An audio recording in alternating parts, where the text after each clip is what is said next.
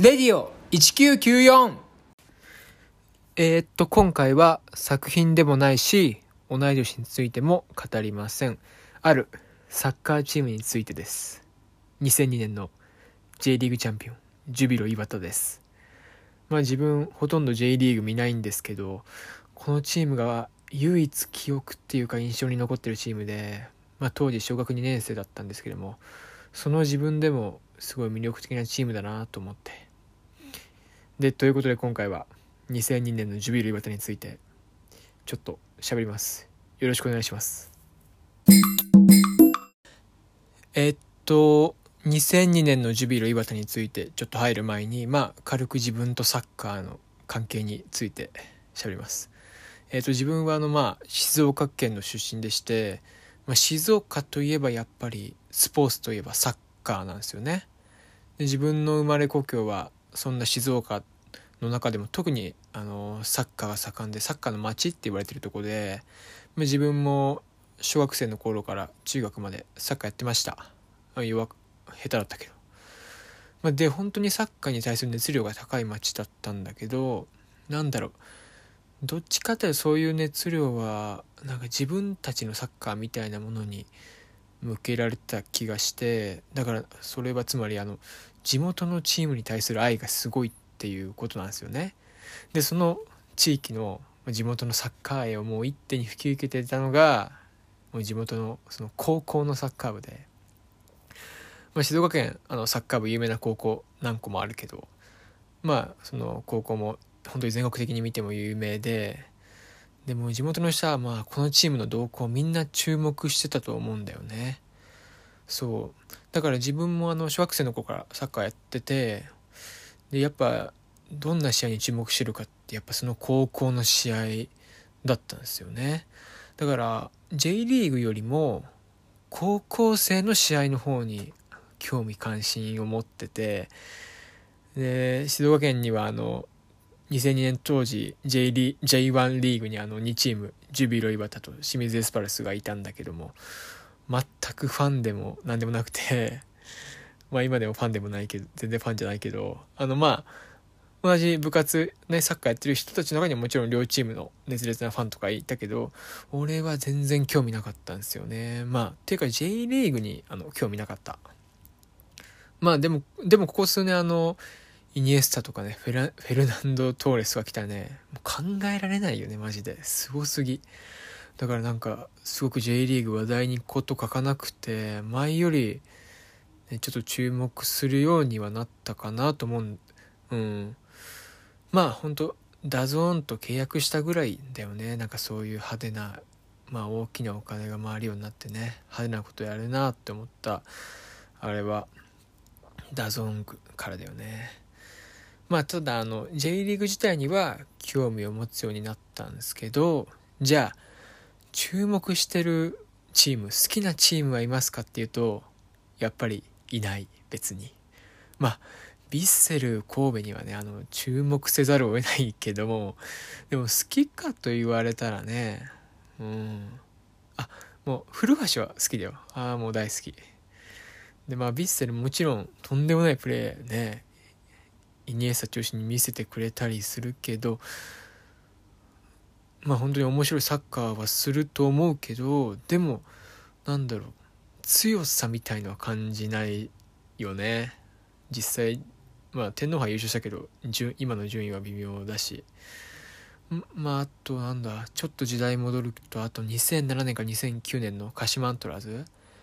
この前人未到の3連覇してるチームね、内田、この前引退したウッチーとかもね、内田篤人とかもいた時だけど、この時も確かに強いなと思ってたけど、じゃあ魅力的なサッカーをしていたチームかって言われたら逆にね、正直あんまり印象に残ってない。どういうサッカーのチームかって言ったら俺には分からない。そこが鹿島っていうチームの持つ強さみたいなものなのかもしれないけど、もともと J リーグに関心をそれほど持ってるわけじゃないので、そんな俺が言うのもあれなんだけどね。本当今からジュビロちょっと褒めたいっていうか、強かったんだよっていうのを言いたいがために今ちょっと他のところ下げてるだけだからあれなんだけど、まあ実際ね、J リーグの歴史で最も勝ってるチームは勝ちますから、本当に圧倒的っすよこれは。ただその2002年のジュビロ磐田は強いし魅力的だった。しかもまあおそらく J リーグ史上最高のレベルで、もう当時8歳の俺でも今でも覚えてるメンバーたちは魅力的だと思ったし、盤石な隙のない強さはもう強烈な印象残ってますね。まあでとりあえずちょっと2002年シーズンのジュビロを振り返ると、この時の J リーグって2ステージ制で、そのシーズンまあ半分に分けて、なんか第1ステージのリーグ戦優勝チームと第2ステージのリーグ戦優勝チームが最後戦って、その勝者がその年間王者になってたんですよね。そういうシステムだった。でまずジュビロ、まず一つすごいのがこの時のジュビロ、史上初の両ステージ優勝を、つまり完全優勝を成し遂げる。で年間30試合で26勝1分け3敗、たった3敗しかしてないし、この勝率のエグさね。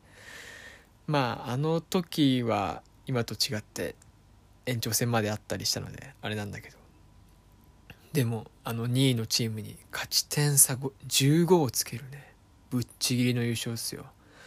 で高原直弘が得点王と MVP を獲得して、でさらにベスト11にジュビロから7人も出てくる。もうすごすぎだよねでまあこのね2002年のジュビロ磐田はもう今でも、ね、J リーグ史上最強のチームはどこだっていう議論になった時、やっぱりね絶対名前が上がってくる、まあ一番最初に名前が上がってくるチームですよね。でまず本当にスタメンがすごい豪華で、さらにほぼ全員日本人なんですよ。ゴールキーパーだけそのオランダ人のバンザムっていう人と、あと山本っていう日本人のゴールキーパー、どっちも使われてたけども、あとはのフィールドプレイヤーも見事に日本人。もう今の J リーグの、ね、動向を見てると覚醒の感があるよねマジで。まあ、ちょっとディフェンスラインから見ていくと鈴木秀、システムはまあ 3-5-2 なんですけど、まあちょっと主だったメンバーね。でディフェンスライン鈴木秀と田中誠と山西高弘で、ミッドフィルダー高弘だっけこれ、山西でミッドフィルダーが七海博士、藤田俊也、福西崇史、服部俊博、西典弘、豪華ですね。でそしてフォワードが高原直弘と中山雅史、半端ないもう超豪華。今名前挙げた人ほとんど日本代表経験あるし、さらにこれすごいのがほとんど静岡県出身なんですよねこのチーム。半端ないっす。もうねえサッカー王国静岡って感じするよね。今名前間違ってないよね俺名字はもちろん全員わかるけど、下の名前とか今初めて読んだ。福西崇史だよねこれ、高文とかじゃないよね。でまあその戦術的なね最大の特徴っていうのが、まあ、さっき 3-5-2 って言ったけど N ボックスっていうねシステム、まあちょっと正確に言うとこの前年の2001年はリーグ優勝できなかったんだけど、この時もすごい強くて、で2001年に N ボックスっていうもう今ではもう伝説となってるシステムが導入されたんですよね。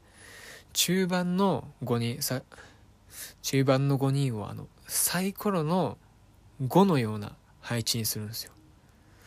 4人がボックスを作って四角形正方形ボックスを作って、その中央に七海を置くっていうシステムで、まあこのシステム N ボックス画期的だったのは、画期的というかすごかったのは、まずサイドに人がいない、もうつまり全員が352で3バックで、5人の中盤が真ん中にサイコロの5のようにで、2人の2トップね、サイドに人がいないんですよ。やばい、もう何す、もうだから両サイドガラ空きなんだけども、でもじゃあ逆にこのN ボックスにすることによって、中盤がコンパクトにまとまるんですよね。でこれで何かどういうことができるかっていうと、その一気にボールホルダーにコンパクトにまとまってるから、大人数プレスを仕掛けて高い位置でボールを奪い取れるんですよ。それが特徴で、それを奪い取ったら、まあそのさっき言ったハイレベルなね、5人の中盤で自由な動きでボール運んでくるんだけど、まあね、まあ大体そんな感じですよ。この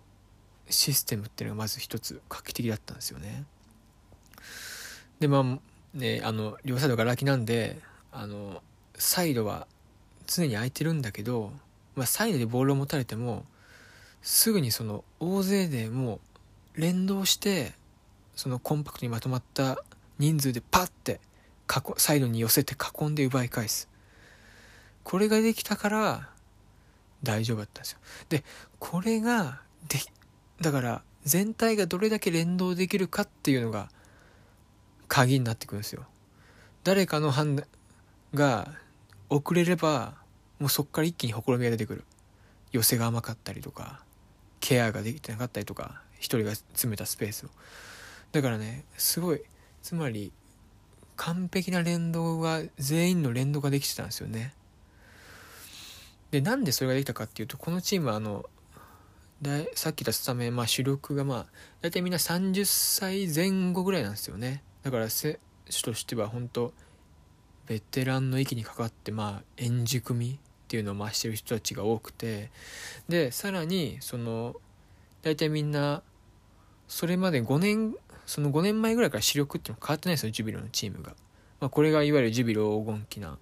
時なんですけど、ずっと同じメンバーである程度固まって、主力が固まってやってきたから、組織として本当に非常に高いレベルで意思疎通とか統率ができて、それが測れてた。でさらに全員に優れた判断力、理解力があったから、この戦術が可能だったわけですよね。もうね、だからこのシーズンのジュビルは全試合でゴール決めてて、すごい圧倒的な攻撃力を持ってたんだけど、それはつまり高度な守備の連動システムがあったから可能だったわけなんですよ。ね、まあ正確に言うと、この完全優勝を果たした2002年っていうのはメンバーにも若干の変更を加えられたりして、 N ボックス2001年の N ボックスっていうのはまあちょっと違う、まあ、もうちょっとなんていうかな、多分勝利に徹する感じの戦術というか約束事が取られたっぽいんだけど、まあほんと2002年の後半なんかは西とかはスタメン外れたりしてるからね。まあでもベースはこの N ボックスっていう全員が完璧なレベルで連動してボールを取って、で華麗なパスワークで回してゲームを支配する。これがね、本当時のジュビロの魅力だったんですよね。だから本当にちょっと映像のことを見たりすると、今風のサッカーっていうか、まあ、現代サッカーにちょっと近い部分があったりして、ペップのマンチェスターシティと似てんのかなって個人的には思ってるけど、まあ、もちろんシティの方が全然すごいというか、シティはさらになんかシティももちろんね、ハイプレスで全員が連動してみたいな、で圧倒的なボール保持力でみたいなところだけど、まあ、シティはさらになんかサイドバックのね、ペップがボランチ化とかパスワークにゴールキーパーを組み込んだりとかね、そういう革新的なことをね、さらに高いレベルでやってるからもう半端ないんだけど、でもなんか連動したプレスの書き方とか、ボールを保持し続けて攻める感じとか、なんか今のねサッカーにもつながる部分があって、それを2002年のシーズンでやってるっていうのがすごいね。やっぱこの2002年のジュビロ磐田にはもうそう半端ない魅力があったんだなって思ってて、本当にね、現代に通じるサッカーをしていたチームだと思いますね。でまあこの時の本当ジュビロには本当夢があったんですよね。ジュビロっていうチーム全体になんか夢っていうのが宿ってた。で内田篤人、ウッチーもね、引退会見で言ってたっぽいんだけど、なんか今の J リーグのチームとヨーロッパのチームってのは本当に圧倒的な差がある、その差が広がってると。まあそうなのかなと俺も思うけど、でもこの時のジュビロはもしかしたら世界に届いたかもしれない。もうそんな夢をね見せてくれたチームだと思ってる。でまあ今の日本のサッカー界ってそのまあサポーターのそういう俺ねみたいなのは勝手に抱いてる夢って、まあ、選手個人に託されてる気がするんだよね。チームじゃなくて J リーグのチームじゃなくて、なんかね本当にヨーロッパでね、しかもビッグクラブでプレーする選手も出てきたりして本当にすごい時代になったなと思うんだけど、まあでも逆にじゃないけど、じゃあ J リーグはもちろんいろんな注目を集めてるけど、じゃあそんだけ魅力的なチームが出てきた、圧倒的な強さを誇ってかつ魅力的なサッカーをしているチームが出てきたのかなって思うと、なんだろう、どうかなって俺は思うね。まあだからその個人が集う日本代表により多くの夢が乗っかってる気がするけどもね、自分はだから日本代表の試合はよく見ます。でも今シーズン含めね J リーグだとここ最近の川崎フロンターレはとんでもないチームだよね。あれは多分ねこのチームはねジュビロを越してるのかもしれないね。まあ、越す可能性はもちろん全然あるよね。大島亮太半端ないっすよね。静学出身なんでちょっとめちゃね応援しちゃってるけど、ロシアワールドカップのベルギー戦でね柴崎と本当一緒に使ってほしかったなね。それ見たかったっすよね。はいまあ今言ったこと別にね、当時小学2年生の俺がそんなこと考えながらジュビロのサッカーを見てたわけじゃない、決してないっすよ。今改めて振り返ってね、ああいうなんかすごい夢魅力的なチームがいたなと思ってちょっと喋りたくて、で、またああいうね夢を見せてくれるチームが、また J リーグに現れることを一サッカーファンとして願ってます。ありがとうございました。